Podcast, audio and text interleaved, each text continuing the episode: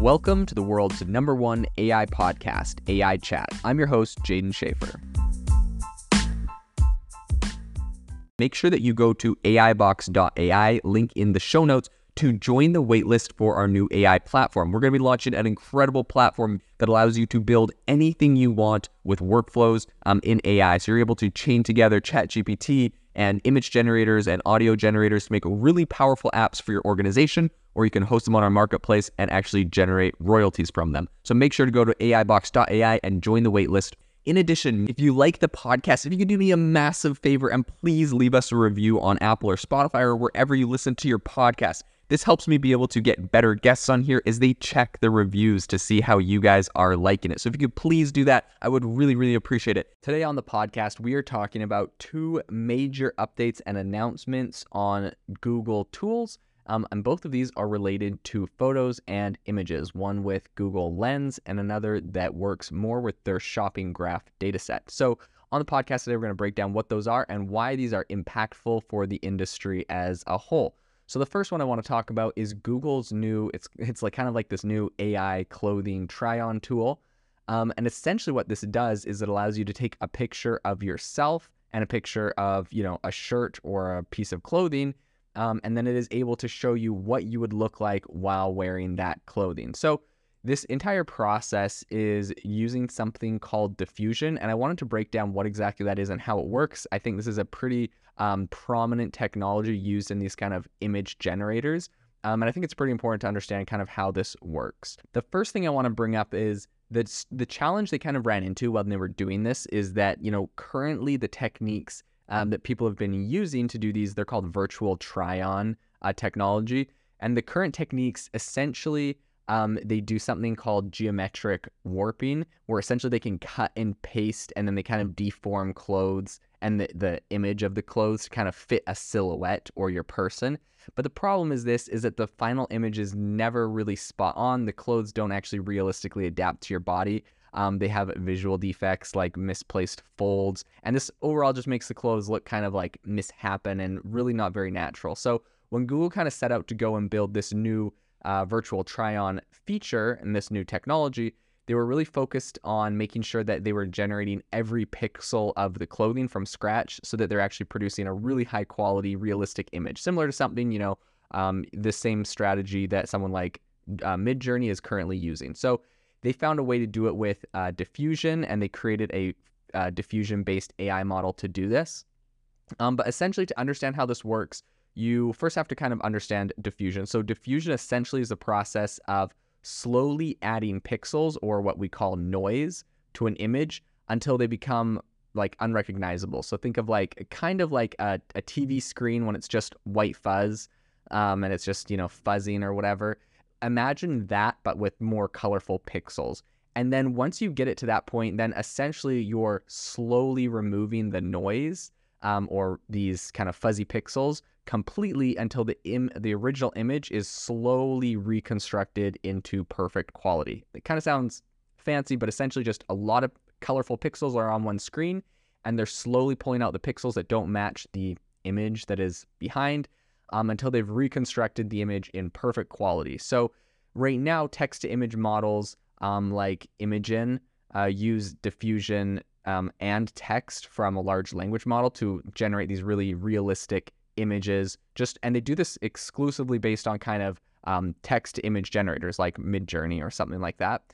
Um, so Google actually said that they were inspired by Imagen, and they decided to kind of tackle this entire project with this virtual try-on technology using diffusion inspired by Imagen. So they did this with a twist, though. So instead of using text, like a text input like you would with Midjourney, um, they decided to use a pair of images. So the input would be the clothing, uh, you know, the t-shirt or whatever, um, and then the other one would be the person. And each image is sent to its own neural network, which is a U net.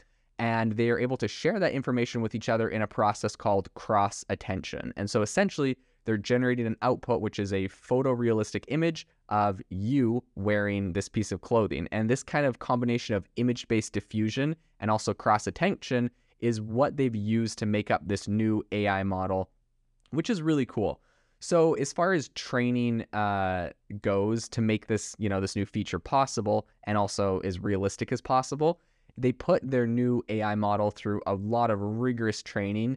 Um, but rather than just training it with something like a, an L L M like Imagen does, they actually just tapped straight into Google's shopping graph. So that's essentially, it's one of the world's most, like one of the world's largest data sets of products, um, you know, sellers, brands, inventory, all of this kind of stuff. And so they have this really massive inventory. And this is something I've been saying for a while. It's just the fact that Google uh, really does have so much infrastructural and so much data, so many data advantages um, in this A I space, because they are able to leverage so many different data sets that, you know, the sellers of these clothings, for example, have given them permission to use their uh, data and their content, um, you know, if it's being posted on Google Shopping. So they're able to leverage it to make tools like this that are a lot trickier for other people to do without such a, comp, uh, you know, comprehensive data set. So essentially they trained their model using a lot of different pairs of images. Um, and each of those would include a person wearing a shirt. Um, and then in, they would do it in two different poses, right? So they get the model, the model will take a picture with the shirt in two different poses.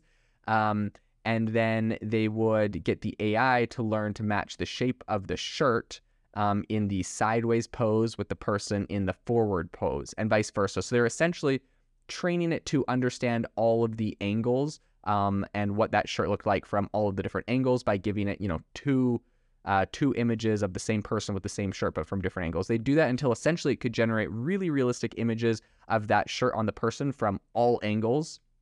And then in order to kind of take this to the next level, they repeated the process by using millions of random um, image pairs of different clothing and people. And by doing this, essentially they've created a model um, that allows you to see, you know, what a t-shirt would look like on a, you know, a number of different, you know, models. So starting today, I believe you can go and use this virtual try-on um, tool for women's shirts. Um, and you can use a bunch of different brands on Google's shopping graph. So there's things like Anthropologie, Loft, H and M, Everlane. Over time, they said that they're going to get even more precise and expand to a lot more, uh, many more brands.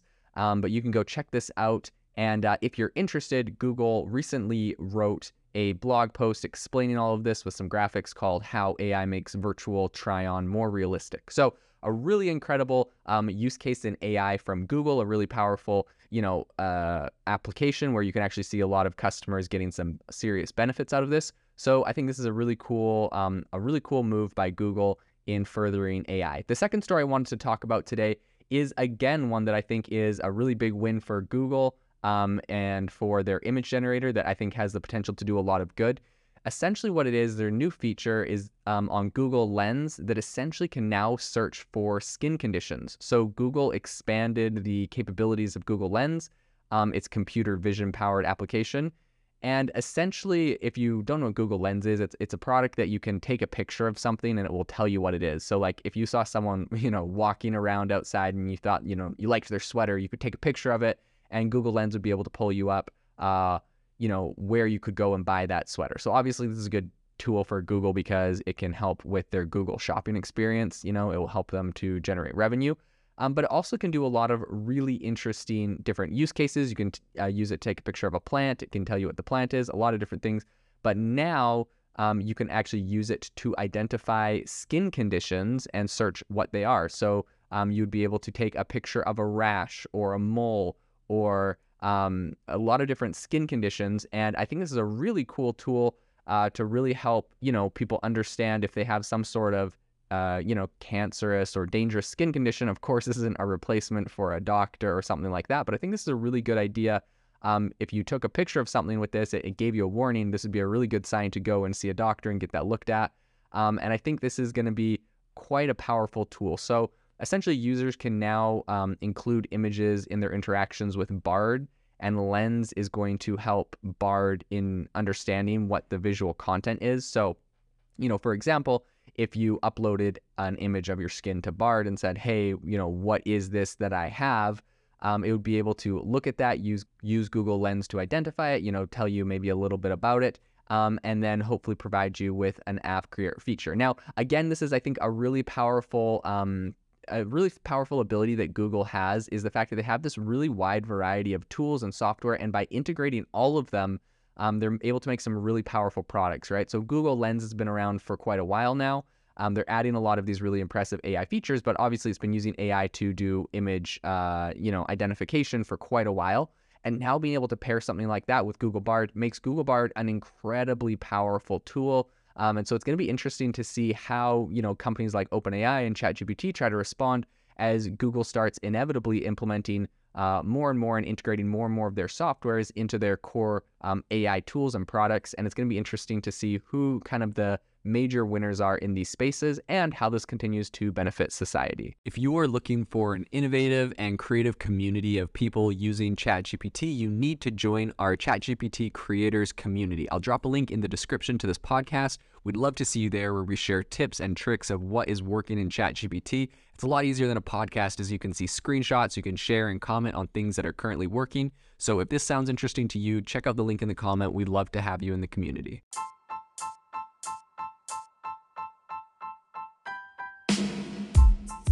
Thank you for listening to the A I Chat Podcast. If you enjoyed the podcast, I'd appreciate it if you rate me wherever you listen to podcasts. And if you're looking for an innovative group of A I enthusiasts, make sure you check out our Discord channel and also our Facebook community. It's obviously a lot more interactive than a podcast, where we can actually share software tools, prompts that we're using in everyday A I. I'll leave a link for those in the description below.